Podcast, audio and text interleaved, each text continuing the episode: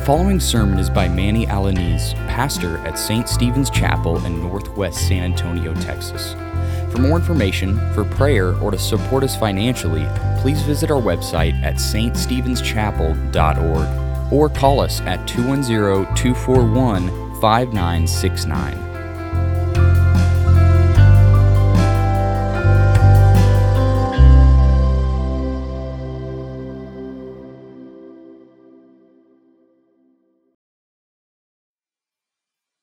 Christ rules by the force of love and the power of his goodness. Let us prepare to hear God's truth, which begins with prayer.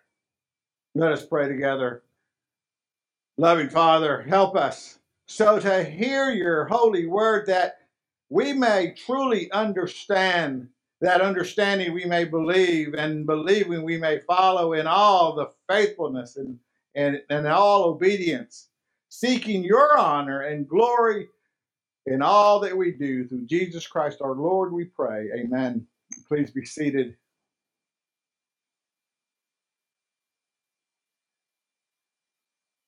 How do you respond to the question of evil? How do you respond to the problem of evil in your life? Throughout my ministry journey, I've had many occasions, as some of you have had, to share the gospel, to share the gospel message of Jesus Christ with many. I have received many different reactions to that message, as many of you have had. Many reactions that have challenged me. Once I shared the message of the gospel with a young man who was struggling to even believe if there was even a God. If there was even a God. And the reason for his struggle was the problem of evil. The problem of evil in this world. He talked about the violence that's going on in our society. He talked about the mass shootings that have been taking place in this year alone. And this is an aside, just so you'll know. Just in this year, in 2023, up to August 3rd of 2023, there have been more than 420 mass shootings in the U.S., resulting in 465 deaths and 1,781 injuries from these mass shootings alone. And so he was talking about things like this. This young man spoke about how death has been a part of the human experience, the humanity for centuries on end. He talked about the slaughter going on during the Holocaust, how many people were killed in concentration camps during World War II. He also was just pondering all this, the sicknesses and illnesses and diseases, the epidemics that have been around forever, including COVID-19, where many people were died as a result of COVID-19 or complications from COVID-19. How can there be a God, is the question he pondered. How can there be a God with so much evil in this world? How can there be a God with so much evil in this world? Does that sound like a logical question? I mean, it could be. It does sound like a logical question. And there's no doubt that there's evil in this world. Even for a Christian, there's no doubt that there's evil in this world. But the problem of evil does not call into question that there is a God. Now, again, the problem of evil, the evil that we see throughout human history, that doesn't mean that there's not a God. That doesn't mean that that a God does not exist. The problem of evil does call into question this. It does call into question, what kind of God is this? What kind of God is this that allows evil in the world? What kind of God allows the slaughter of people? What kind of God allows death on a massive scale? What kind of God is that? What kind of God would allow epidemics to occur throughout human history? What kind of God would allow starvation, suffering? What kind of God would tolerate evil? How would you, as a Christian, answer that question? How would you answer the question of the problem of evil in this world? Well, now, when we ponder a question like that, we first acknowledge that there is evil in the world. And then we ponder the question, the follow-up question, what kind of God would allow this evil to exist? And the question that has to be answered, or we need to respond to that question by saying, the God that would allow evil like this to take place is a God that we need to take notice of. Think. If this God that does exist, and we know he exists, if he allows evil on a massive scale to take place, if he tolerates it, then that is a God we need to take notice of. More than that, that is a God that we must have peace with. We need to come to terms with this God.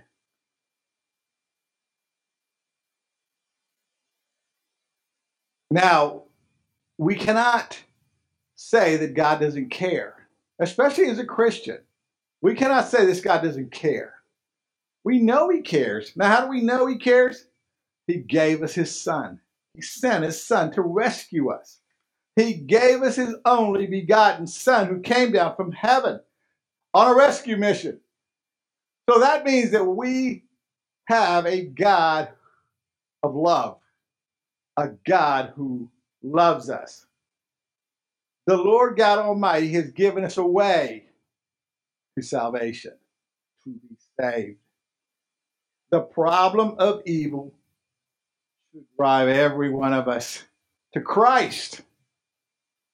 The problem of evil, whenever anybody talks about all the stuff that's going on, how can God do this and how can God do that? How can he allow this? How can he allow that?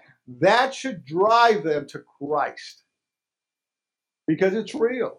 It's not made up. There is a problem.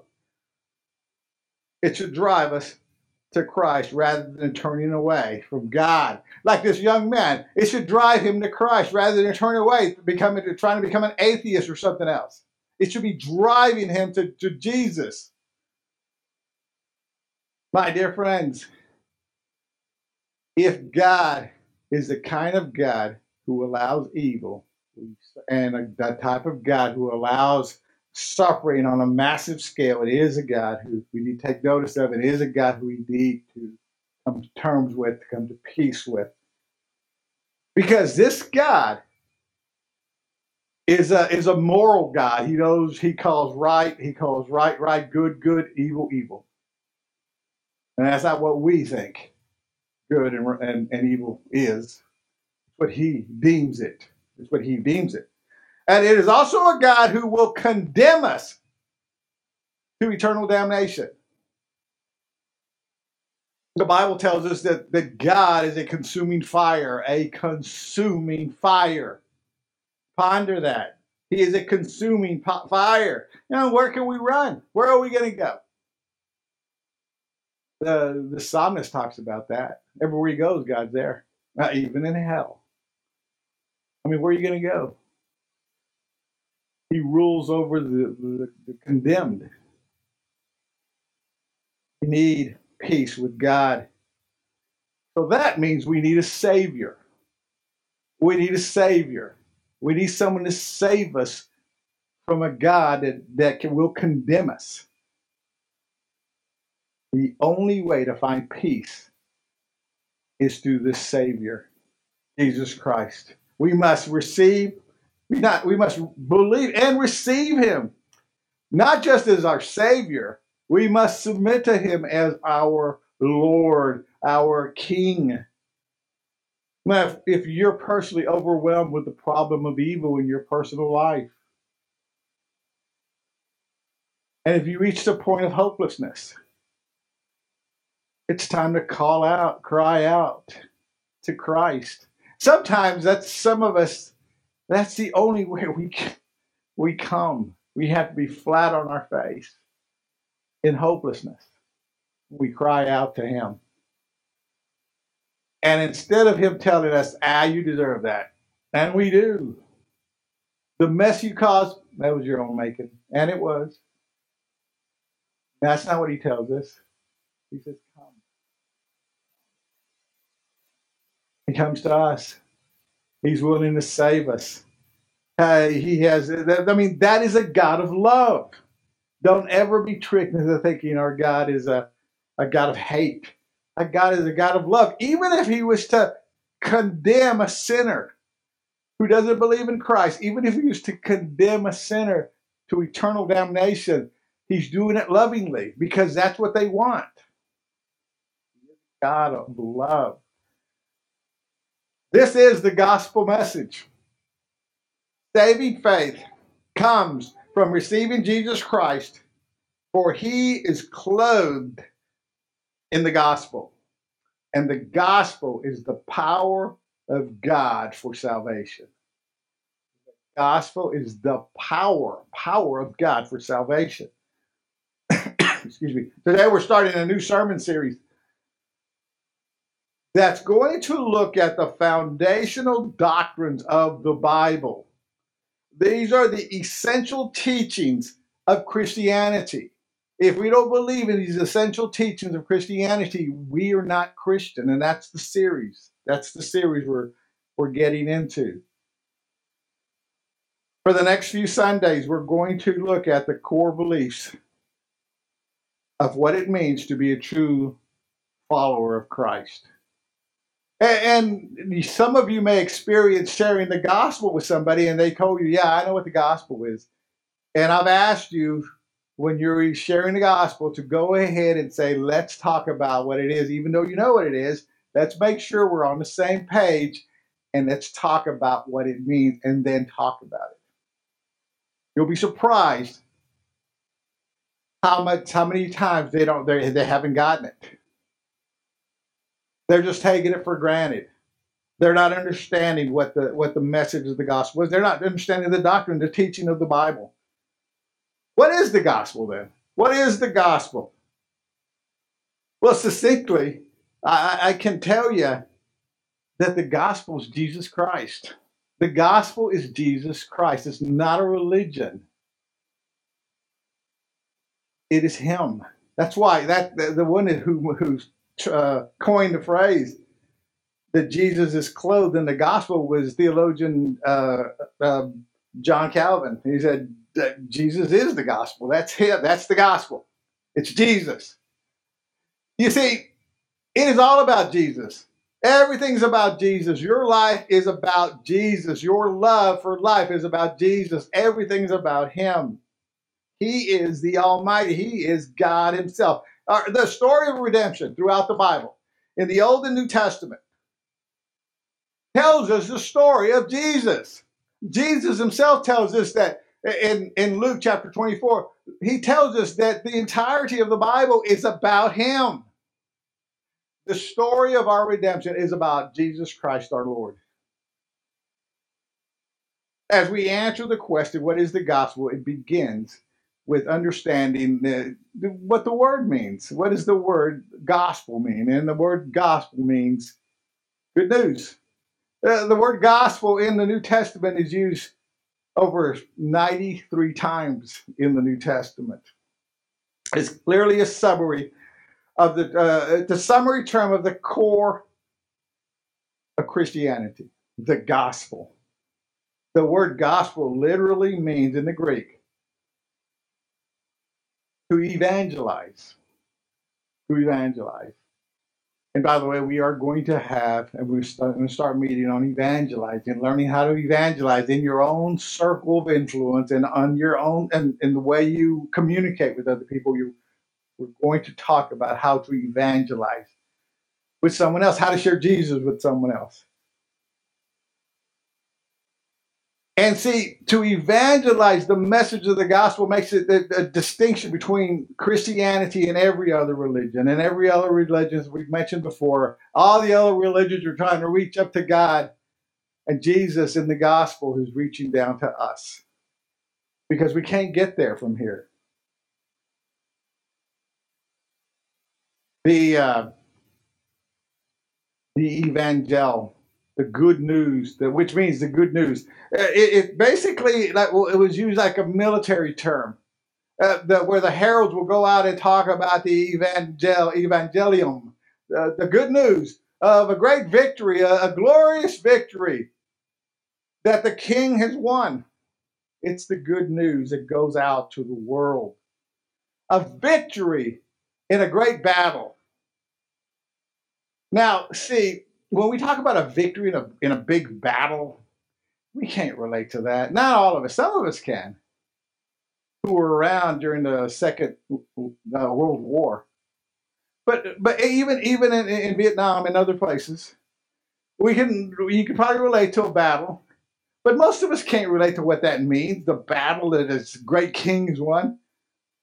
Yeah, it's like saying that for example, if the Nazis had won, let's say the Nazis took over the world. Well, we would be here. We wouldn't be here. But we'd all be speaking German, right? German, yeah.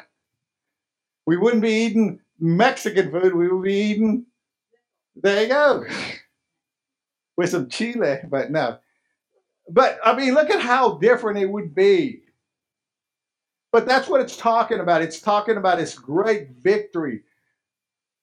This great victory in battle, and the battle is the battle with the problem of evil that is won by God through Christ, through the life and work of Christ. The victory, that is the victory, and a new ascending king. New for us, he's always been a king. That is accomplished. He accomplishes our salvation. The gospel is not good advice. It's not good advice about how we are to gain access to heaven. It's not good advice. It is salvation. It is the power of salvation. It's power. Power. Real power to save us. Now, we hear it as good advice to go and believe Jesus and we're going to be saved, but it's absolute power that God, through his grace, places upon us to respond to the message, and we respond to the message and receive Christ. The power of salvation. It's got to be power, because we're condemned. We're already condemned before we're saved to go somewhere. We're predestined to go to hell. According to Scripture, we're also predestined, chosen of God. Now that's a hard concept, and there's a lot of debate, but it's written in Scripture. It's a hard concept for our limited minds to grasp, that God knew that he was going to save you before he spoke the universe into existence. That is a God thing. We're just going to have to trust the Bible, the Word of God. And it's not anything that we did or anything that God saw in us. Hey, man, he's not, he's a pretty good old boy. He was all right. He wasn't that bad. No. It only takes one sin to condemn us.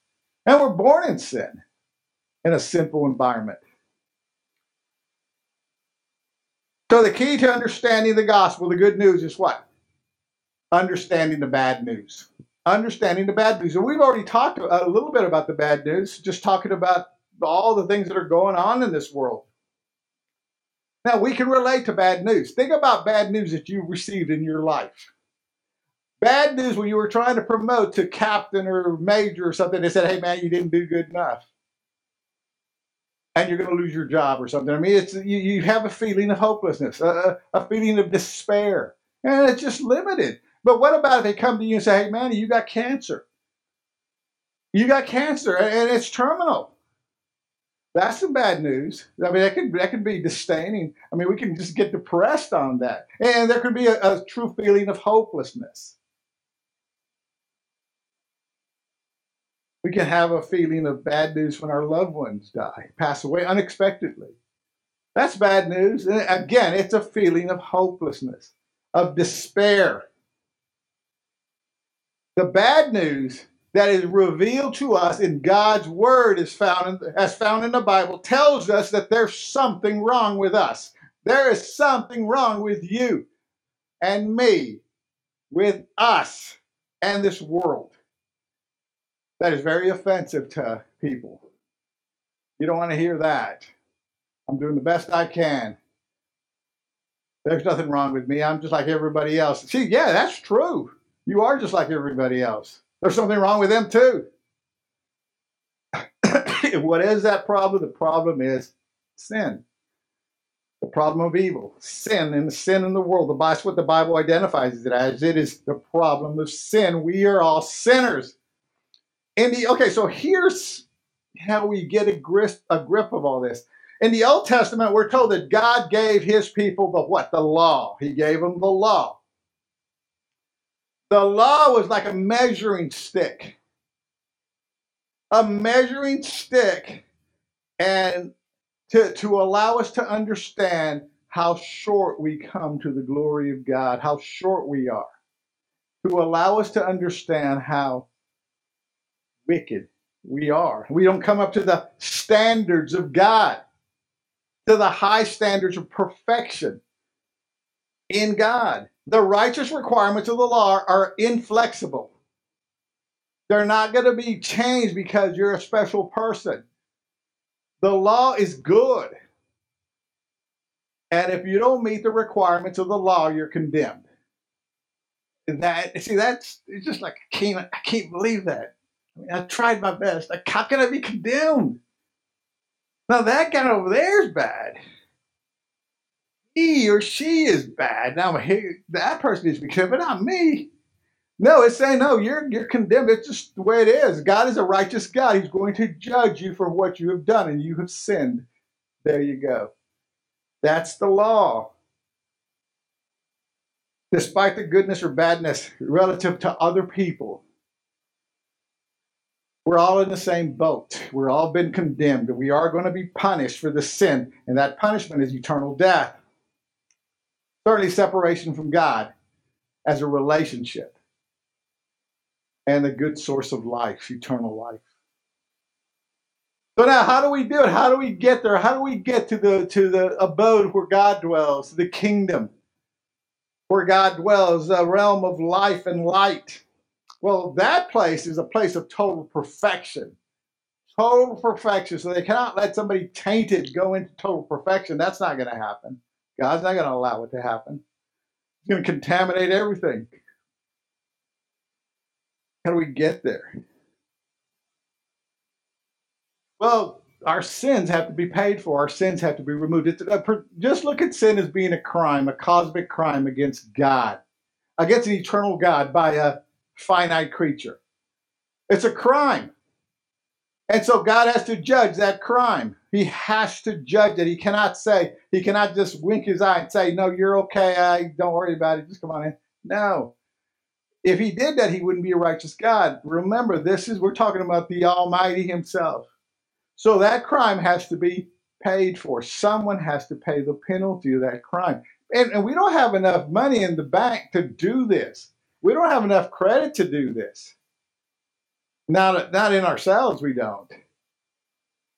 So comes God, our rescuer, who becomes flesh like we are. But he's sinless and he lives his perfect life, fulfilling all the righteous requirements of the law. And then he says, okay, I'm going to lay my life down for you, so that you not just can be sinless, but you have the righteousness to enter the kingdom of God. That is it. That's the gospel. Perfection. And look, even the word to try to comprehend perfection in the kingdom of God, that's beyond us. The closest some of us can get to is like thinking about a perfect game in Major League Baseball, right? In the history of Major League Baseball, which started back in 1903, there have been 24 perfect games. What's a perfect game, Manny? Well, a perfect game in baseball is when the pitcher throws pitches a game in its entirety where no one that comes to the plate from the opposing team gets on base. No one. They're out. No one even gets on base. It's not a no-hitter. This is a perfect game. There's only been 24 of them since 1903 in Major League Baseball. See, that's pretty good. And in our realm, that's pretty good. But that's not good enough. That's not perfection in the kingdom of God. If you wanted to make a comparison using that analogy, you could say, okay, this pitcher pitched the perfect game, and the pitcher was sinless. And the batter that came up to the plate, he or she was sinless. And the people that packed the stadium, all of them, capacity crowd, they were all sinless. And the world that this was in is all sinless. That is perfection. And it's hard for us to comprehend that. Perfection like that. We don't have the inkling. We don't have the capacity to comprehend that. You know, you've heard people say, well, my mom passed away, and she's up in heaven. She believed in Jesus. But I can tell she comes over and she keeps an eye on me. She watches over me. That's nonsense. We're talking about perfection. My mom is with the Lord, and she knows all that's taken care of. She doesn't even have a doubt that it's been taken care of. Her focus is on Him. See, that's what we're talking about. We don't get perfection. We don't get it. It is beyond our comprehension, but so is the mind of the Lord. It is beyond us.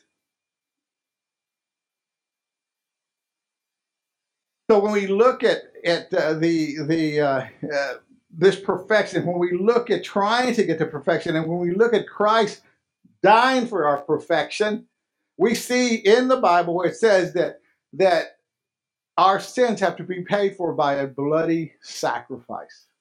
The bloody sacrifice of an innocent life. Well, there's only been one of those. It's only been one man that can say that. Hebrews 9:22 says, without the shedding of blood, there is no forgiveness for sin. And the blood was shed by our Savior.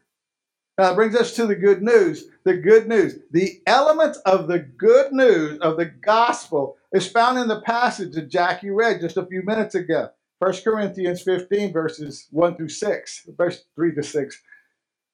Now I want you to notice that in that passage, Paul says that he shares a message that he was given. He didn't make this up. He was given the message of the gospel that the disciples and the apostles shared with the world as they went out to the world was given to them. They didn't make it up. What does that mean? It means that the message of the gospel is divinely inspired. It is divine. It's divine in its origin. It is given to humans, and humans share the message with others. See, that's the message that you're sharing when you share Jesus, the gospel, with others. You're sharing a divine message. How do you know? How do you know it? How do you know that, Manny? How do you know that? Hey, that's God saying it. It's in His Word. I understand how you're confused and all that, but I'm just telling you what it says. And I'm asking you to ponder it. Because if you say pray to some people, they go, I don't need to pray. Well, but ponder it. See, the Holy Spirit is working, and the fruit is ripe. They're waiting for that message. They're waiting. And the minute you share it with them, they're going to respond. Some of you are probably thinking, hey, Manny, here in San Antonio, the fruit's not ripe yet. It's not ripe. It's not ready. Because you're ready to give up. Don't give up. Keep sharing it. Keep sharing it. That's all you're called to do. You and I, we're just called to share the message. God handles it. God handles it. It's divinely, the message of the gospel is divine in its origin. It came from God Himself. Paul states, for I delivered to you as of first importance, what I also received, that Christ died for our sins in accordance with Scripture, God's Word, that He was buried and He was raised on the third day in accordance to Scripture. Accordance to Scripture. Salvation for those who believe in the gospel. saved according to Scripture. That's of first importance. It's of first importance because that's what the disciples were doing. They were sharing Jesus. They were sharing the crucifixion and the resurrection of Jesus Christ himself. That's the gospel, the gospel. They're sharing Jesus. Yeah, the divine message of the gospel is accompanied with proof. Proof. And that proof, the guarantee of our salvation, is found in the resurrection of Christ, something that has never happened in human history, but will happen again when we're resurrected. But it never happened before Christ died. Christ died on the cross for our sins, and as proof, he was buried. And that's not disputed. It's Romans 4:25 says, he was delivered over to death for our sins and was raised to life for our justification. Justification, that's a Bible word. It's like when we stand before the glorious throne of God and God says, you are justified in coming into heaven. The righteousness of Christ is in you. You're welcomed in heaven. Justification, you're justified. It's a forensic setting, right? A courtroom setting, and you're saying, come. The Lord God Almighty is saying, come. And on the third day, Jesus rose from the dead, thereby overcoming sin and death. And to that, there were over 500 eyewitnesses. So people today will say, hey, there's no proof. None of those people are alive. There were witnesses back then, over 500 of them, that could have come forward and said, that's not true. No, there are over 500 witnesses that came and said, I saw him alive, walking around in a human body. I touched him. And I know he died because I was there. And everybody knows he died. He was crucified. And we saw him living, talking to us, allowing us to touch him, eating with us. That's amazing.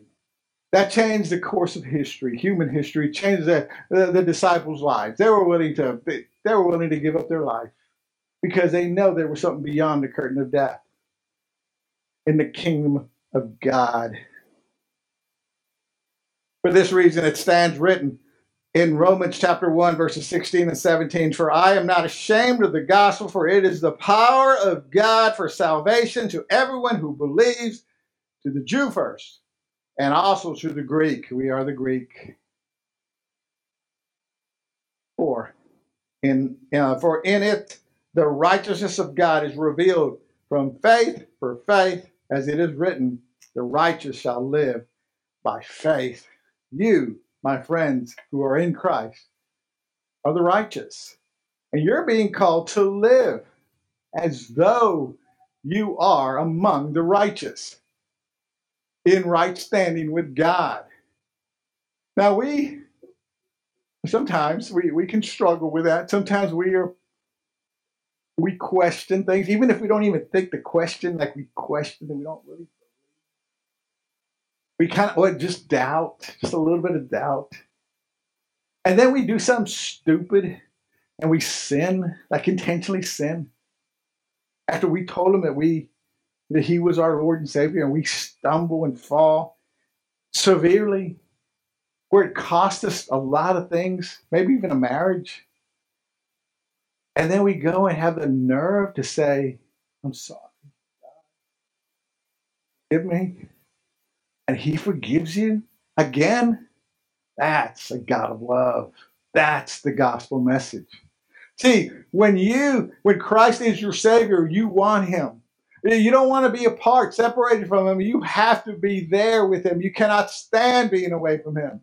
And the longer you're away from him, the more you want to go back to him. And you get to the point of just saying you're sorry. And everything that caused you to stumble was your fault. You did it on purpose. You knew that you're not supposed to do that. You still did it and you stumbled. And he is so gracious enough that he forgives you. See, that is why you're predestined. See, he chose you. Now, if it was on our own merit, we would lose it. Some of us would lose it on the very same day, but Like, if it was on our own merit, we would lose it. If we earned our salvation, we would lose it. Praise God, it was given to us. We were chosen. And that's what we're living. That's how we're responding. That's how we live our life. That's the good news of the gospel. Yeah, about a month ago, there was a lady, Marjorie Perkins of Maine. She was awoken at 2 a.m. in the morning and saw a young man standing up over her while she was laying in her bed. And he told her he was going to cut her. I'm going to cut you. And as he was taking his clothes off, he was going to rape her. And by the way, this was an 87-year-old woman. 87-year-old woman. He says, he's going to cut me. I'm going to fight. I'm going to fight. And she fights him. He puts a chair between him, and they're fighting, and he cuts her. The hands and the face. But she fights him off. And then he stops. And then the intruder tells her, I'm awful hungry. He walks to the kitchen. And then she follows him. And she gives him a box of peanut butter cookies and crackers, and gives him 2 protein drinks and 2 tangerines. Then she calls 911 on her rotary phone. And then after she feeds him, he takes off. And the police were able to catch him quick. She said she remembers the young man years ago when he was a kid. He would come and cut her grass. This woman who feeds her attacker. It doesn't say that she was a Christian, but the newspapers aren't going to tell us that. She feeds her attacker. She has compassion over her attacker who was trying to rape her, at least rape her. This lady gives us a perfect example of what the problem of evil is. She says this. She says that she wasn't afraid of where she lived. But she says people aren't afraid of anything anymore. They feel they can do anything they please. That's what she says to the newspaper. What a definition of the problem of evil in our world. That's it. That's it. From an 87-year-old woman. Jesus is going to take care of the problem with evil. He's going to do away with evil. He's going to do away with sin when he returns. See, if you're in Christ, you can rejoice. Rejoice at his coming. You can look forward to, with anxious anticipation, at his return. Jesus Christ rules by the power of love and the power of his goodness. We're not called to serve him as followers and obey in obedience. Serve him in true obedience. If you're not under Christ, if you're not in Christ, you're certainly, you got your hands full with the problem of evil. You don't know where to turn. You don't know what to do. There's still hope. There's still hope. There's still hope coming from people that are coming to you and saying, hey, have you heard about Jesus? Have you heard the gospel message? Can I tell you about Jesus? See, that's how it starts. You're a means to the end. You're a means to the salvation that's going to come to this person, which God has deemed. But he's using us as a means to that end. Isn't that incredible? It's incredible. Only God does stuff like that. There's still hope in Christ. Saving faith comes from receiving Jesus Christ, for he is clothed in the gospel, and the gospel is the power of God for salvation. Let us pray together. You've been listening to Manny Alaniz, pastor at St. Stephen's Chapel.